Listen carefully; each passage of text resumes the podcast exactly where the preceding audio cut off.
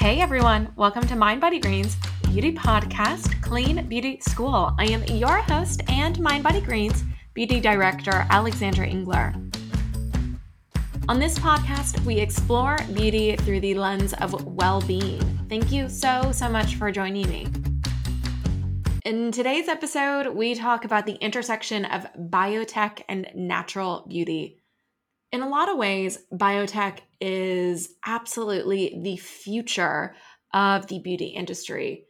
Not only will the advancements in biotech help us better understand our skin and how to better care for our skin health, but it can help us explore the natural world and harness and enhance plants' natural powers. And to talk about it, I'm having on Dr. Barb Paldus. She is the founder of Codex Skin Labs and her background is in biotech sciences. She explains more about her background in sciences specifically and then how she transitioned over to skincare and, you know, all of the challenges that come along with that. So I'll let her tell her own story. But as you can see in the episode, she is very, very knowledgeable in all the advancements of biotech. So she is the perfect person to have on and explain the complexities and explain all the exciting things that we can look forward to in the future. Not to mention, we also go over a few of my favorite topics here, including the skin microbiome and product testing and safety. So, overall, it is just a really, really fascinating episode that gets into all of the latest and greatest research and innovations happening in our beauty industry. So, you know, without further ado, let's talk to her. Barb, welcome. Hi. Well, thank you so much for joining me today. I have had the pleasure of interviewing you for a story that I did probably two years ago now, which it's crazy to think how how fast time flies. That you know, I I remember we had such an engaging conversation, and I love your point of view on the beauty industry. So I am so excited to be chatting with you again today and get some updates on what you've been up to lately and just get some your insights on some recent developments that are happening in the beauty space. But before we get to all of that, you know, I want the audience to get to know you a little bit better, you know, as well as myself. Your background is, is as, as a scientist. So, you know, let's start off with what drew you to pursuing a career in the sciences. Well, as they say, the apple never falls far from the tree. And so it was really the curiosity and encouragement from my father, who himself is a scientist. So he taught me to question everything, to gather data, then try to understand what that data actually means. Sometimes in the process, you can even discover new things, and that's always the exciting part. And that led me to working in analytical equipment. So I was measuring measuring everything from pollution to greenhouse gases for climate change, even to chemical warfare agents, and eventually into biotechnology, where I started designing equipment for making vaccines, cancer, and gene therapies. And to me, you know, the big moment of my life was when I found out that Pfizer and Moderna were manufacturing the COVID vaccines and equipment that we had installed between 2014 and 2017. Wow. So, you know, you were working on really big, huge biotech concepts and you know that, that it's such an impressive background and I don't want to minimize the beauty industry because I am in the beauty industry, but why did you go into beauty? You know, what was the calling there? So it was that my son had an allergy. It turns out to phenoxyethanol. He's probably one of 0.1% of people who have that kind of allergy. And yet that kind of spurred me on to look at the industry, to ask a lot of questions, not get a lot of answers in return. Yeah. And that essentially made me want to go and change. So you go on this journey because you know you you have a, a personal issue with a specific ingredient and you know you said you, you started questioning things. So what were some of those things that you were questioning? So it started with just a- asking basic questions like what do you use this ingredient for? What does it do? Have you safety tested it? And all the time i got well go look go google it or you know that's confidential information. And I had come from a field where we shared all of our data, we shared equipment, we went to conferences, we shared results. I thought, okay, I'm going to go look up a, you know, an ingredients conference. And I was told, no, this is proprietary, this is confidential. And it was like, okay, how does that work? And I got a lot of just silence. really? And when I asked him, well, can I see some of your clinical testing data? Oh, it's confidential, it's private. And so to me, it just seemed like the industry needed a transformation because, look, if I go buy a microwave, they tell me the wattage. If I go buy a computer, they tell me the amount of memory, they tell me the processor speed. If I buy a cell phone, same thing, they tell me camera, camera resolution, battery life. You know, everywhere we go where there's technology involved, there's quantification, right? There's data. I buy a cereal box. They tell me on the nutrition panel how many carbs, how much sodium, how much protein, you know, sugars, etc., how many vitamins I'm going to get from a serving everywhere but the yeah. beauty industry. Yeah. So, uh, what was it like getting up to speed within the beauty industry? Because obviously, you came in as somewhat of a change maker, disruptor uh, in that vein. So, you know, what was it like entering the beauty industry and then knowing that you are in it because you want to change, but also you you know, on some level, you do have to get acclimated to the industry around you. You know, so what was that experience like? You're absolutely right. You kind of come in and you realize you have to fit into your ecosystem, your new ecosystem. And so, in all honesty, Alex, the transition was very, very rough. Having come from biotech, having come from kind of a PhD selling to another PhD, most of the time I spoke a different language to the people in the industry, and no one could understand why on earth I would want to go measure things, why on earth I would want to put an efficacy panel on my carton. It was all about color and texture and fragrance. And I didn't understand why that was important when the product had to do something because you're paying money for it to do something, right? Also, I didn't understand the concept of storytelling, which is very important mm. in beauty. So, in the we're dropping beauty from our name so we're going to basically call ourselves a skin tech company, not a beauty company. We're in the technology of healthy skin. So we're going to be called Codex Labs now going forward. And we're really focused now on developing solutions for those people with skin conditions. So think of it as acne, eczema, psoriasis, rosacea. We believe that all skin should be healthy. We don't believe that you should have to cake it up and layer things to hide because you have a skin condition. And I mean, it's it's as simple as you know the old saying, you know, we want people to feel good in their own skin. Yeah. Uh, the next question I wanted to ask you is a question that I ask all my guests, but now I feel like I should reframe it. It's normally what is your beauty philosophy, but perhaps I should be asking what is your skin health philosophy? so you're talking to someone who used just to wash their face with soap for a good part of their life, you know, until yeah. they were told that they have to go to the duty free shop and buy all this other stuff that they didn't really understand. But so to me, honestly, less is more. And it also goes back to consumption and climate change and creating pollution, which I've been measuring, you know, on and off my entire life for about, you know, God, I'm going to date myself 30 years. So it boils down to really the less you consume, the less waste you produce and the smaller your personal carbon footprint. And so, if a product, for example, is mm-hmm. very effective and it's clinically proven very effective, you don't need a lot of it. And you can put it in a package that can last somebody three to six months. So, that means you're not buying a new package every month and you're throwing that package into the garbage. In addition, if a product can be formulated to be multitasking, like for example, it hydrates and repairs your skin barrier and helps you shed the outer dry layers of your skin at the same time, you only need one product. I mean, in an ideal world, we'd have one cleanser and one quote other serum cream that would do everything for you. Now, unfortunately, for a delivery into the skin, that's not a reality. But for example, I try and I also use you know, minimalist skin routines. I don't want more than five steps, including SPF at the end, which means really no more than four products. And ideally, it would be two. Yeah.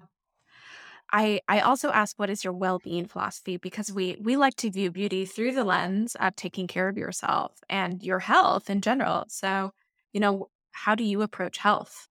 So to me, health and beauty come from within. And yeah. so it's a combination of feeling gratitude and stealing little moments in life because we're all so incredibly busy. And so by gratitude, and again, don't laugh, it's really simplistic. It's like looking up and seeing that the sky is blue. Or if you're walking, you see little flowers growing by the side of a road, or you hear a bird, or you see a deer on an evening walk. You know, think Disney Snow White, right? And by stealing little moments, I mean, you know, getting a hug from my son before he goes to bed, or sitting outside at lunchtime and just feeling the sun on my skin, or sneaking in, you know, two minutes of yoga after a Zoom session. Honestly, it makes me feel better that you practice gratitude in this way because I also do this. And sometimes I approach it and I'm like, oh, I'm such like, this is so woo woo. This is so, you know, like But, it's so but it's there. not, But right? My yeah. grandmother, who lived through World War II, said that the biggest moment of gratitude, she said, was after her street was bombed and most of her neighbors were killed. She saw Yeah. Daisy on the sidewalk. Yeah. And she said she cried and she was just so grateful for still being on that sidewalk with that flower. Yeah. You know, i and I do think you're right that it, you know, these things they matter and they are important to us and they get us through the day no matter how big and small. So, you know, there's there's always importance to it and maybe I just need to remind myself that just because it sometimes can feel silly to talk about gratitude doesn't mean it's silly in practice. And it has amazing mental health benefits too, because it's Yeah. it's seeing what you have rather than what you don't. Yes, absolutely. So, okay, now we are going to get to the point where we talk about all of the changes that need to happen in the industry. There's a few things that I want to chat with you about, but I first I want to start with the microbiome. I think the microbiome is such a fascinating area of discovery within skin and skin health.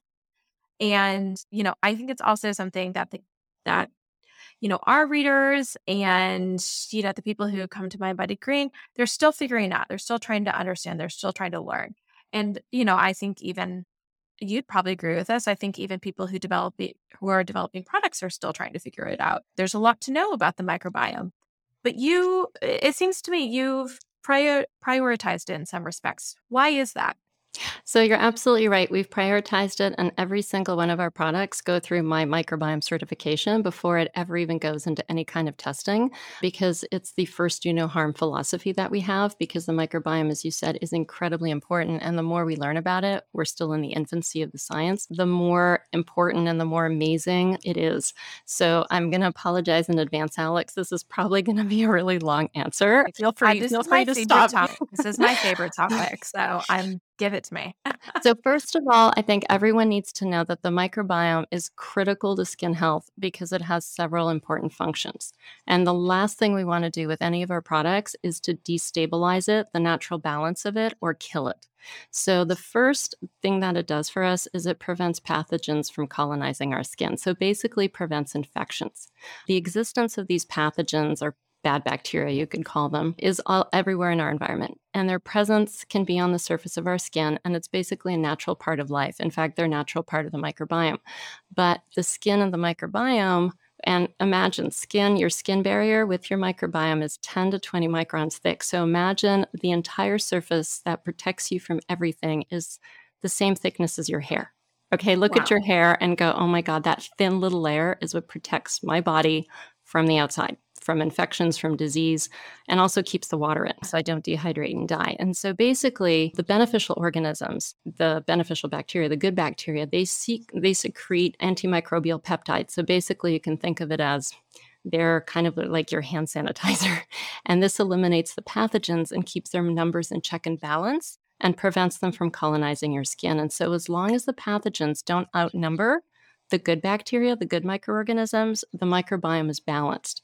And the problem is if a product tips everything in the favor of the pathogens, then skin health and appearance start to suffer. And that's when you start getting redness, inflammation, irritation, flakiness, um, patches on your skin, et cetera. So that's basically starts with an imbalance of the microbiome.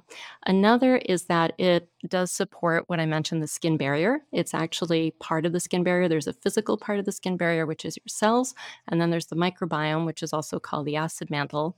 And this basically prevents infection, but also it secretes certain molecules like fatty acids and lipids, so fats basically, that help nourish skin cells. And that also fills the spaces in between the skin cells. So think of it as they make the mortar that holds Okay. the bricks that are your skin cells together. And that strengthens the skin barrier and the cell mat- matrix and enhances the barrier function. So if you kill the microbiome, Yeah. guess what? Yeah. And the last important function is communication with the body's immune system. And this is probably the least well understood connection that people are studying. And so, if the microbiome's overrun by pathogens, it basically, the good microbes band together and they send messages to the rest of the immune system inside the body asking for help. And this coordinated effort, usually on a cellular level, is what stimulates what are called immune mediators. And these are immune cells, immune cells that are located in your skin.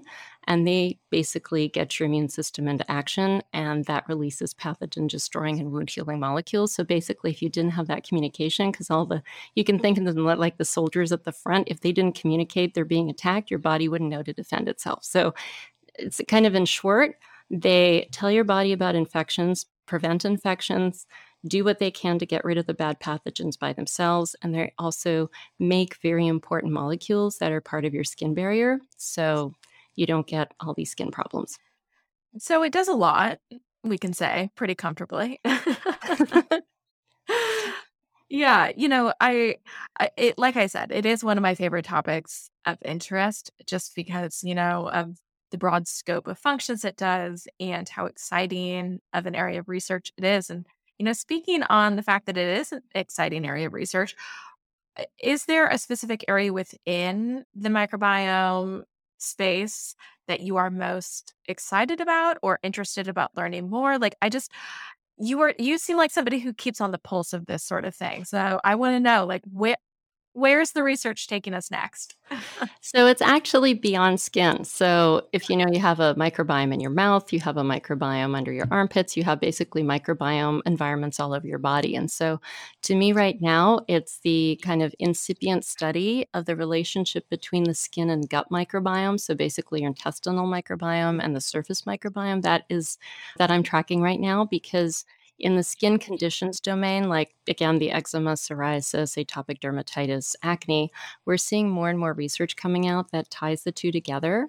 And that would allow far more integrative approaches to resolving skin problems. So, in the area that we're now very much in, the gut microbiome actually turns out to be a big indicator of skin disorders. Not only is the skin microbiome altered, but the gut microbiome is altered as well. And since the microbiome is a key regulator for the immune system, like we just talked about, and it really wants to maintain balance called homeostasis, it actually communicates with tissues and organs, and it's a bidirectional, it's like a two way road. And so any imbalance, which we call dysbiosis in the skin or the gut microbiome, then become an altered immune response that can promote skin disease. And so, for example, atopic dermatitis and psoriasis, as well as acne, dandruff, and skin cancer, have all been linked to gut microbiome disorders. There's lots of papers now, for example, about leaky gut. I don't know if you heard about leaky gut, but it's right. been now tied to atopic dermatitis. So, basically, eczema or skin barrier function in general has been tied to how much butyrate we produce in, by various gut bacteria. And all that can be modulated with diet. So, to me, it's fascinating because we can start bringing diet into skincare in a major, yeah. major way. You know, this stuff I I love that you went down this path because, you know, I think for so long, especially in the beauty industry, people were so afraid to be like, oh, there's a connection about what you eat to to your skin because I think people just wanted to sell the idea that no, it's only about what you put it on topically. And we know that's not true. And, you know, to see this connection between the gut microbiome and then your skin health, I think we're starting to understand, you know, why that connection is there, the mechanisms behind it. And like, yes, on one level, the old wives' tales of if you eat french fries, you're going to have a zit. Like, yeah, we understand that it's not that simplistic, but clearly there is a connection between what we're eating and what is happening on the surface. And yeah, I just think it's really exciting. It is. And things like caffeine, things like alcohol, all of that can modulate your gut microbiome and lead to various skin conditions. So, you know, again, and it goes back to everything in moderation, right? So. Sure.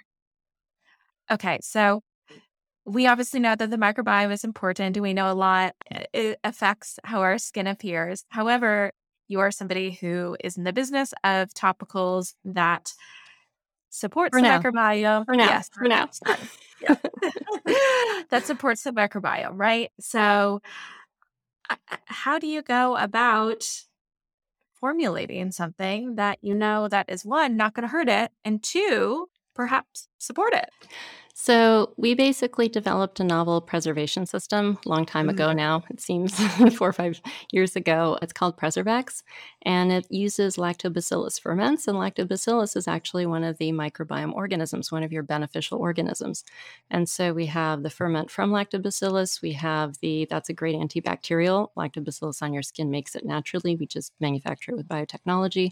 Then we ferment coconut with it. That's great against fungi. And then we add a little bit of organic acids like Sure. sodium benzoate, and that's uh, usually found in soft drinks or ice cream, or potassium sorbate, which is also found in foods. Those are good for yeast and molds. And so this combined, you can think of it as synergistic preservation system, is microbiome friendly. And that's why we use it in all of our products that contain water. Anything that is just an oil, if as long as you don't have water, you don't have to have a preservative system. But the moment you have water, like in a cream or hydrating cream, you have to have a preservative system. And so we found that that allows us to pass them a microbiome certificate without too many worries.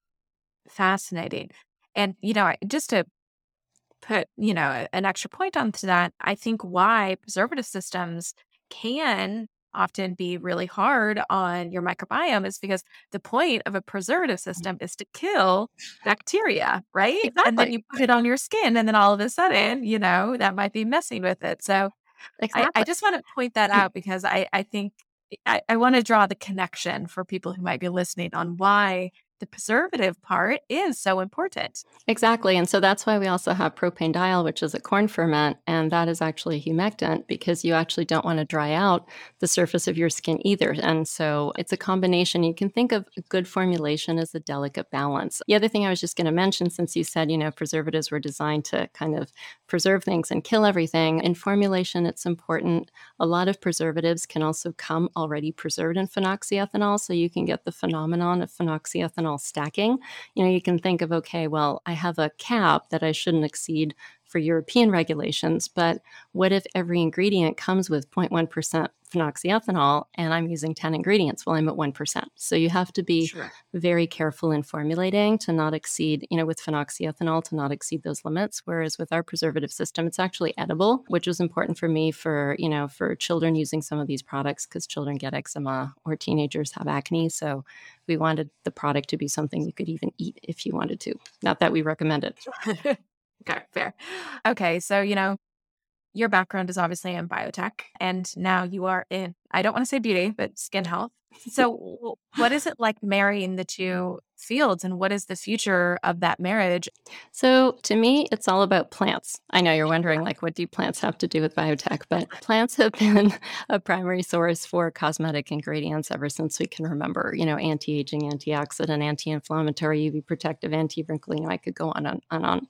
And a lot of people have been using, especially with the clean beauty movement, natural extracts from plants using classical methods. You know, they basically chop them up and put them in oil, chop them up and put them in water, extract with CO2 gas, etc. And that's basically been widely used for topical skincare products. Over the last decade, however, um, and also through encouragement of some of the companies I used to work with, we're seeing a lot of plant based biotech ingredients. And what I mean by that is instead of putting growing plants in a field, chopping them up, transporting them, and doing these traditional extraction methods, you can actually isolate which cell in that plant is the one that produces the active that creates the gene expression in your skin and gets you the desired, you know, effect that you want in your product. And then you can just go and multiply that cell trillions and trillions and trillions of time. Think of a mixer in your kitchen full of basically like a single cell, like say green algae, and you're just growing it. You're feeding it, you're adding a little bit of water, you make more of it, you make more of it until that whole mixer is filled and is like a densely green color. And then you go and extract from that. So there's no more waste because you're not using land. You're just using just the amount of liquid you need, very little energy. So it's very climate friendly. And because you're starting with a plant stem cell, you don't have to worry about ground pollution, air pollution, mm-hmm. right? So you don't have to worry about contamination. So it's very, very pure. And because you're only producing the cell that you want that has the active, it's incredibly concentrated. And so, this next generation, you know, we call them natural biotech products because they're still made from real plant cells, but they're manufactured the same way we make vaccines, the same way we make cancer therapeutics. They're basically cultured in what we call a bioreactor. That mixer thing is called a bioreactor. And you can get very strong activity from these. And so, it's really much more concentration. So you don't need to use as much. So again, less is more. And you can get incredible efficacy in the skincare product. For example, the concentration can be up to 100 times than a typical nature extract. And so to me, the sustainability is super exciting, the activity, the purity, and then the extracts also from these plant cell cultures can easily be standardized and very reproducibly manufactured. So now it's in a lab. So you don't have to worry about the weather. You don't have to sure. worry about drought. You don't have to worry about the pickers getting COVID, which we learned the hard way in Ireland, they all got COVID in the summer of 2020. And so there were no plant picking. All the plants basically rotted. You don't have to worry about pathogens from the fields, bugs, pesticides, you know, allergens, or anything of that, um, or any other toxic substances. And so because they're produced in a very controlled environment, you also get batch to batch reproducibility. So from a manufacturing perspective, it's about as ideal as you can get. And then with the right amount of research, you can find exactly the cell to do exactly what you want. And so you can make incredibly precision kinds of products. So that's why we call it skin tech. Wow. I mean, really exciting stuff, right? I mean, because I it's think about future. it. I think yeah, it's the future. Absolutely. Well, you know, because I think about why when I talk to a lot of people who are mindbodygreen community members or you know people even on this podcast who like using natural ingredients is you know we always come back to the idea of there's so much power in plants but we also know that there are a lot of challenges with working with plants. All the same things that you just mentioned whether it's a sustainability issue whether it's an issue that you know maybe this one part of a plant is good but that it also comes with things that are perhaps irritating to the skin, you know, when you use a, an extra, an entire extract, whatever it is. So this, I mean, this really does seem like you're able to get the best of both worlds. You're able to get the power of the plant that we all instinctively know there's something there, like plants are powerful, they're medicine. But you're able to do it in a way that utilizes the incredible technology that we have. Exactly. And what's amazing is that then you can pick the plant apart and test it cell by cell, and you look at the gene expression of what each different kind of cell has on skin. And so, again, you can figure out exactly what effect you want to have, what it's going to do, what genes in your skin it's going to affect. So, for example, if you're looking at things like inflammation, or mm. you're looking at oxidative stress in the skin, or you're looking at basically anything associated with the skin conditions, that's why we kind of say, well, it's not quite a drug product because it's not regulated by the FDA yet, but it definitely has the potency and the potential to turn into a drug product, which is why we're heading into OTC, which is over the counter topicals. Okay, so you are I think probably our listeners can gather by now that you are big on education and you are big on helping the consumer understand what goes into the product and what goes into skincare in general, etc. It is, you know, it, it's a very clear part of your messaging, and from what I know about you, it's a very clear part of your passions. Where does that come from? You know, like why why is education such a core mission? Because knowledge is power. And I want to put that power into the consumer hands. And just like when I was calling all these companies to ask questions and being told everything is confidential and proprietary, I want people to be able to ask questions so that then they can make their own decisions about the transparency of the industry and the other companies. And if you think about, for example, the food industry, right? We had no idea what was in our food 40 years ago. And that's when people started talking about the nutrition panel. And today, I think everyone knows, you know, okay, I know how to read the nutrition panel. I know how many proteins I want to have in my diet. I want to cut carbs or I don't want to cut carbs. You know, I want to watch my sugars or I don't care about my sugars. But the point is now every bit of food, processed food, gives us that amount of information, gives us the amount of sodium, gives us the amount of vitamins and minerals in it. And so now we can make informed decision about our food. And so to me, it's simply the same thing. I want people to be able to make informed decisions about their skin. And when you think about it, when we start integrating our gut and our skin together with the microbiome, then you know, you don't want to have one side where people have really good understanding and control, and the other side being the skin where they have none because they haven't been educated. And because, sure. to be honest, an educated consumer for a company is a dangerous consumer because they mm. ask questions. Sure. Yeah. I, I want to ask one of my favorite things to do on this podcast is is to have people on and kind of bust some myths that get on their nerves. And I think you'd be a great guest to do that with. So what what are some common myths that exist in the beauty industry that really grind you and why? And let's correct them here. Sounds great. So, like any scientist, I hate the word clean because Sure. to me, clean means free of dirt, right? So, basically, without contamination. The other word I absolutely hate when it's used is chemical because water is Mm, the chemical. You know, you can overdose on water and kill yourself. You can overdose on salt. You know, it's chemicals are basically a scientific word for molecule. But the biggest myth that I truly and really grates on me, as you said, is consumer studies being paraded as clinical trials. Consumer studies or consumer trials, as they sometimes call them, or they sometimes even call them clinical studies, even though they're not, are misleading because they don't measure the quantitative performance of sure. products. They're statistics on opinions, kind of like, are you going to vote Democrat or Republican this election? So they're pretty much like polls, but a lot of brands use them as pseudoscientific proof. And so to me, the funniest moment was actually when we launched our Shaant drying cream. It's basically an oil reduction, oil control cream because it dries out the skin, it reduces oil. And yet, when so we measured a 13% decrease in skin hydration with a corneometer. That's the instrument that derms use in research. But over 80% of people, because we took the poll, that's just part of how we do our clinical trials, said they felt their skin had never felt more hydrated. And so I'm sitting there scratching my head, kind of going, All right, so your skin feels hydrated, but we just dried it out to mattify it. So that basically tells me that, you know, we don't have sensors in our skin. Like we don't have high water sensors in our skin. So we can't feel it. And so what we feel isn't necessarily what's biologically occurring, but the industry treats these polls as evidence. And people need to understand that human skin it's a complex and very sensitive system. We do have all kinds of sensors embedded. So things like temperature right? We can feel heat. We can feel pressure like light touch or we can feel mechanical pressure. We can feel deformation. We can feel chemical corrosion like you feel something burning on your skin. And we have very high sensitivity and resolution but we can't feel our skin barrier.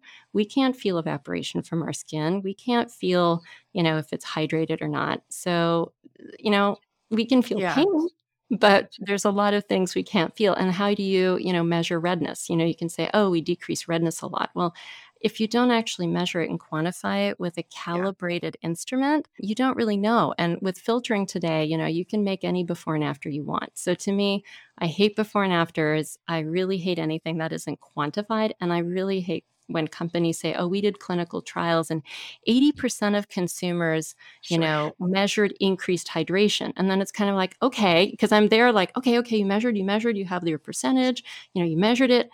And then it's like, that's it. And it's like, well, by how much? You know, because I can I can get a 0.1% result. Well, you know, Alex, that's an increase. Is it meaningful? No. Yeah. No, I think you're absolutely right. We see this all of the time. And I do think that it plays into this idea that, you know, consumers, they want to see data and they want to see numbers. Consumers are very clearly hungry for some sort of data uh, on the marketing in some level. Like we we know this this has been the trend for the past several years. So it plays into that trend, but it's not a meaningful step in the right direction, you know? It's it's just like you said, it's just it's people's perceptions and we all know that people's perceptions is can be valuable. And Um the problem is that, and and this is that ties kind of the biggest skincare myth that, you know, brands state product claims without proof of efficacy. And the problem is the US market is an honor system. So mhm, basically, the FDA says, you know, don't do this, but there's no oversight like in the drug world where you have to do clinical trials, you have to go through FDA approval. There's no watchdog to verify claims. So basically, brands can say anything they want on the box and they can use all these flowery words, which to me are meaningless with no scientific efficacy or proof behind them, and they get away with it because there is no watchdog. yeah. Let's talk a little bit more about testing. One thing that I know that you guys do, which I really, really love, is you lay out all of the testing that all of your products go through. And what I think is interesting is that some of these tests are they're more standards in the industry in terms of like stability, preservative efficacy test. And then you show the ones that are a little that are far more rigorous, you know, and those are, you know, the efficacy ones that were talking about. But let's break down what sort of testing a product can go through prior to hitting the market because, you know, I think there's a lot of confusion here. So, you know, let's talk about like stability, for example. Like, what exactly is stability testing? Mm. Sure. So, for example, stability tests are used to determine shelf life and demonstrate how the product quality will vary with time and under different environmental factors, so like temperature and humidity. So, you measure product attributes like appearance, color, phase separation. You know, you don't want the oils and the water to separate. Odor, how does it live in the packaging? Does it lose weight? Like, does anything evaporate from it? What is the pH of it? What is the viscosity, the density, microbial quality? All of those are tested in stability. And so it's important for this testing because this is how you predict and avoid changes to the physical state of the finished product. For example, during transportation, right? During storage, during handling. You know, what if it's in a warehouse that gets really, really hot because it's in the middle of Texas in the summer? What if it, you know, what if the product is delivered to your doorstep, you know, and it's the East Coast in the middle of winter and it's minus 40 below, right? So that's the reason for really performing these tests is to understand the durability of the product and, and also to determine what the period after opening is, like how long you can actually use it for. Sure.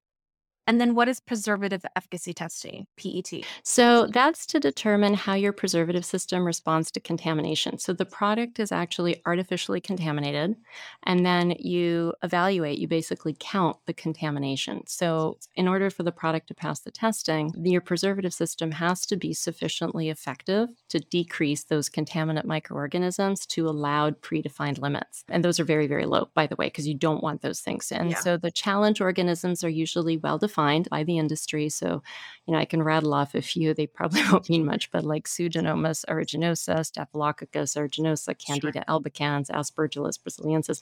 Some of them are black dots. Some of them are like white. It usually takes about four weeks.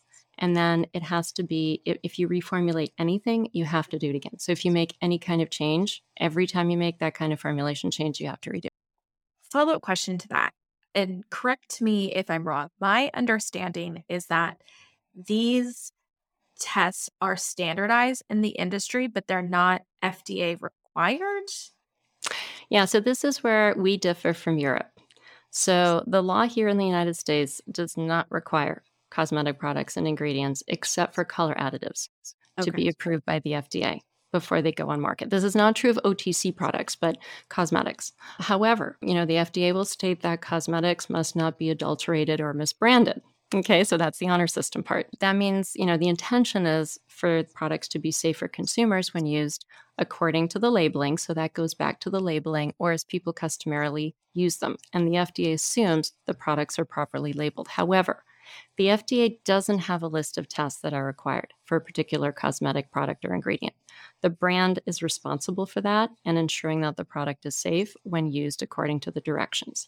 Now, newcomers to cosmetics and cosmetic manufacturing sometimes think that because they used a product themselves or they made it in their kitchen with no apparent problems, or because the ingredients are natural or organic or botanical, the product must be safe. But I, I would definitely not make that assumption. You you know, basically don't have to test.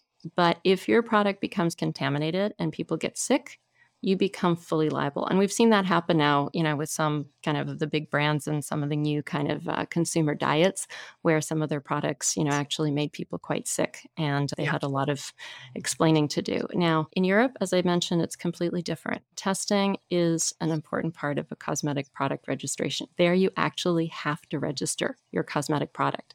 And therefore, they have to go and undergo all the required testing in defined in the EU cosmetic regulation. For those of you who have a pen, it's EC 1223 2009.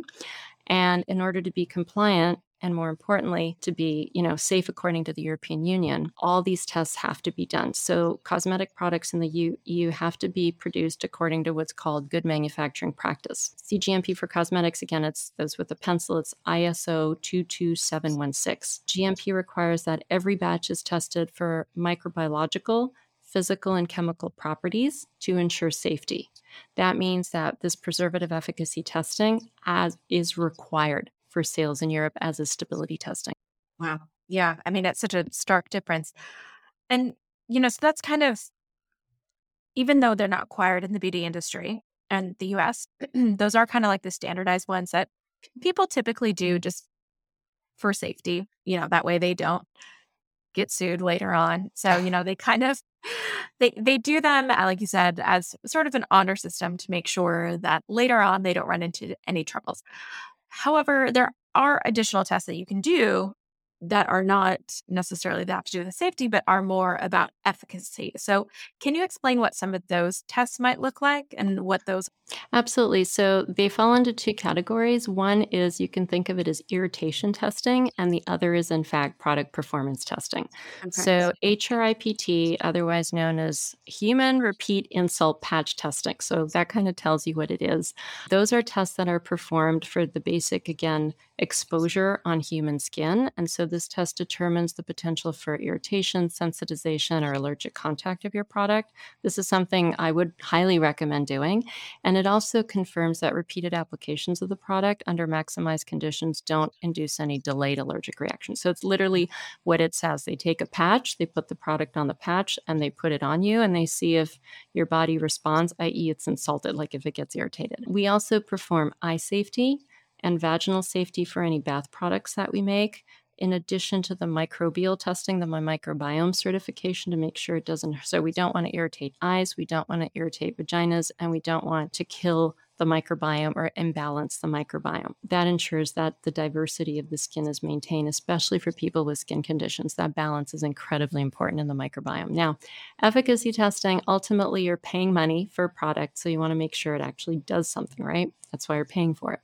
And so, efficacy testing really tests the intended purpose and it quantifies keyword here quantify so you want to see a number like a result yeah. the effects on human skin and so it's it's crucial like you can't have scientific substantiation and claims with any state without a state of the art measurement technique. So the testing is usually carried out by third parties. It's a clinical test facility and it's done under the supervision of a dermatologist and a toxicologist, again, for mm-hmm. safety of the patients. Technicians use instrumentation that are accepted by the derm community. The derm community uses this equipment in their own research and yeah. they evaluate and again quantify specific parameters. And again again quantitative measurements. I can't repeat that often enough. And so typical clinical parameters you know then need to be reported that way. So we don't believe in words. We actually believe in numbers. That's why we have the efficacy panel. And then we've just made little pseudonyms you know you can go to our website and see you know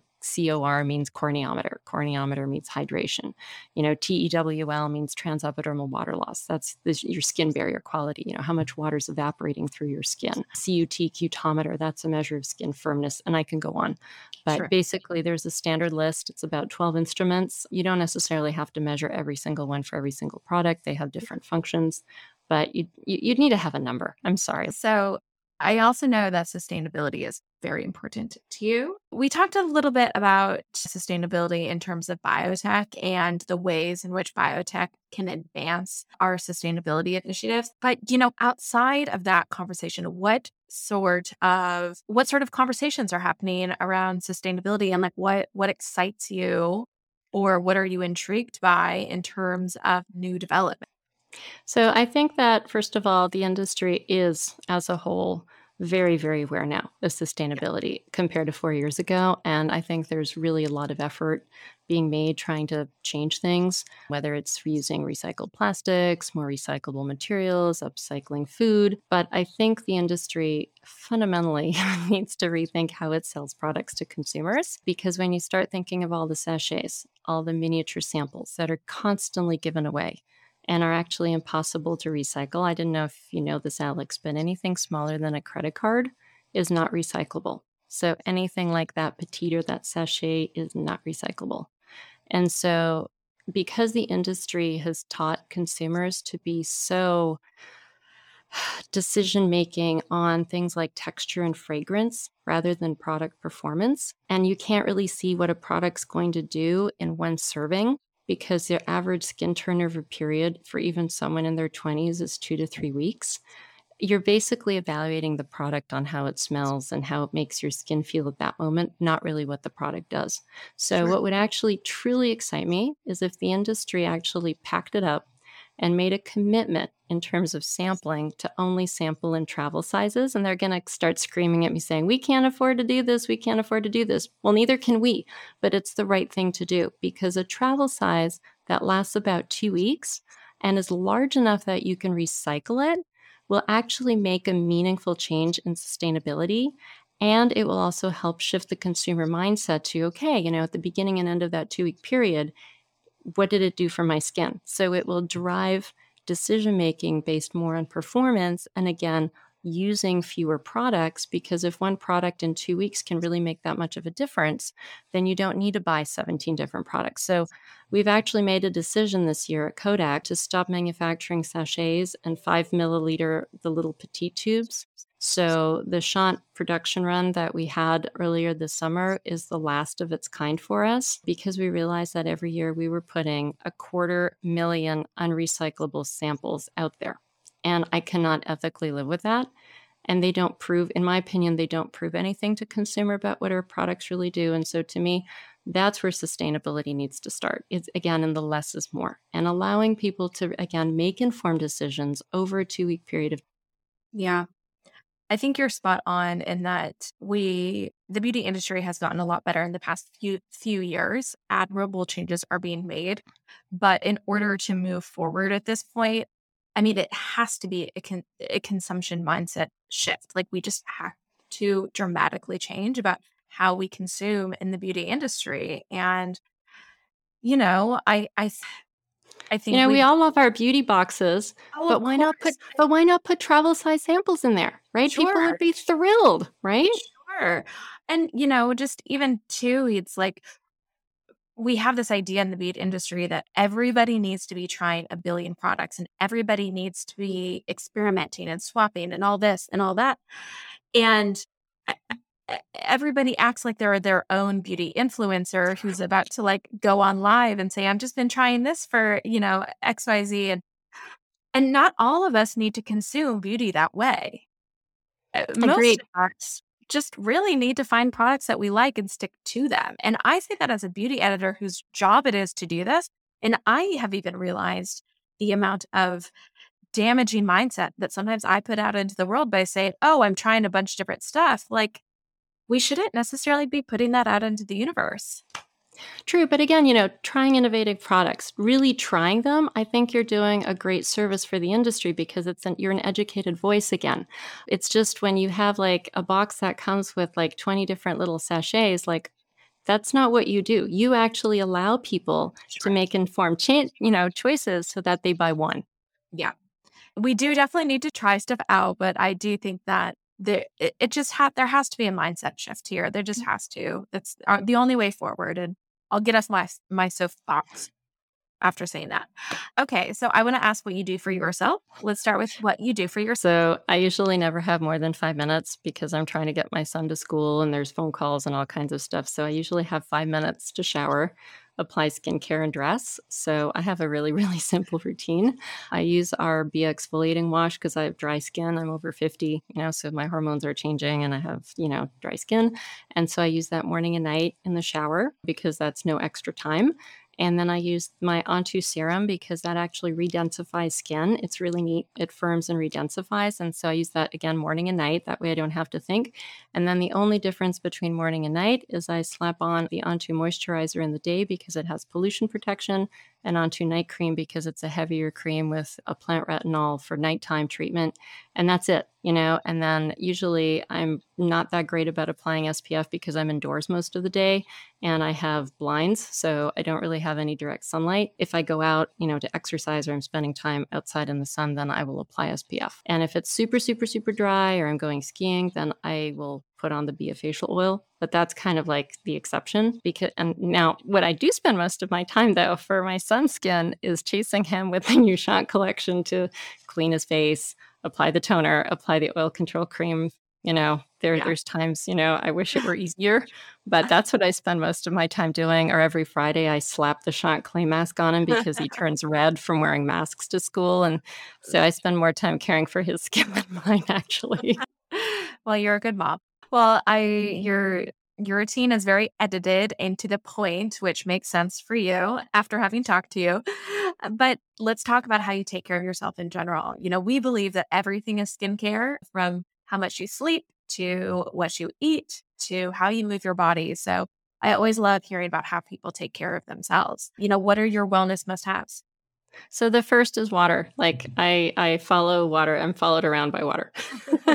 Hydration is really really important, not just for your skin, but for having your organs function properly and in general, you know, eliminating toxins from your body. But now I've discovered the power of sleep. So during COVID, when I didn't have to travel as much, I discovered that it's awesome to sleep for at least six hours. When I was younger and for most of my life, I lived on about four hours of sleep because, you know, when you're not sleeping, you're doing something. But our bodies really do need time to recover. And so increasing your sleep hours will have significant benefits just in overall health. I also never have any devices near my bed because they can buzz, they can bump, you know, you can get the light turned on. And I always like to have very, very cool room air. I find that you get much better quality of sleep. It's kind of that old, you know, European alpine kind of open the windows and you freeze under your warm duvet kind of thing. And then I try to walk at least six to seven miles a day. This is really good for mental health, I think, but it gives me kind of daily moderate exercise, which adds up. Then I do HIIT training three to five times a week, depending on how busy I am.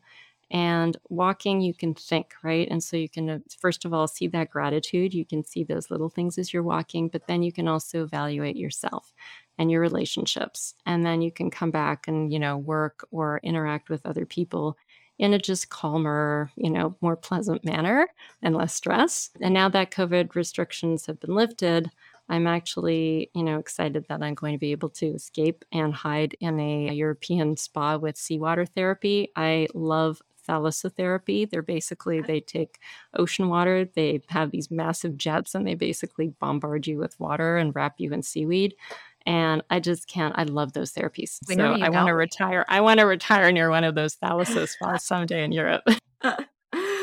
well, thank you so, so much for joining me today. This has been so, so educational. Thank you so much again for joining us and just helping us understand this complicated industry and also get excited about what's to come because there's a lot to look forward to. So, thank you so, so much. Thank you very much, Alex, for this opportunity. And thanks to all the listeners. Hey everyone, thank you so much for listening to this episode. If you want more beauty content, you can find it at mindbodygreen.com or any of our social channels.